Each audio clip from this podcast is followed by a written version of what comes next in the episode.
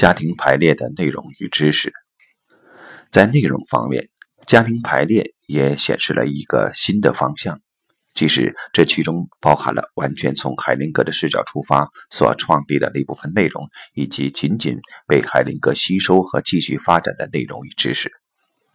在此，我对海灵格的背景以及他于何时吸收了什么的问题不再继续研究，因为我要探讨的不是海灵格本人，并且也不是家庭治疗，而是嵌入家庭排列中的灵性观点。我在海灵格的理论中看到了三种知识，它们超越了迄今为止我们的所知，而且从根本上深化了我们的所知，并将其置于一种全新的背景之下。一。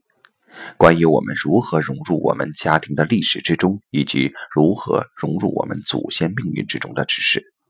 还有他们是如何产生影响的。二，对于那些在我们的潜意识之中不可避免地产生影响的规律的发现。三，走上海灵格的解决之道。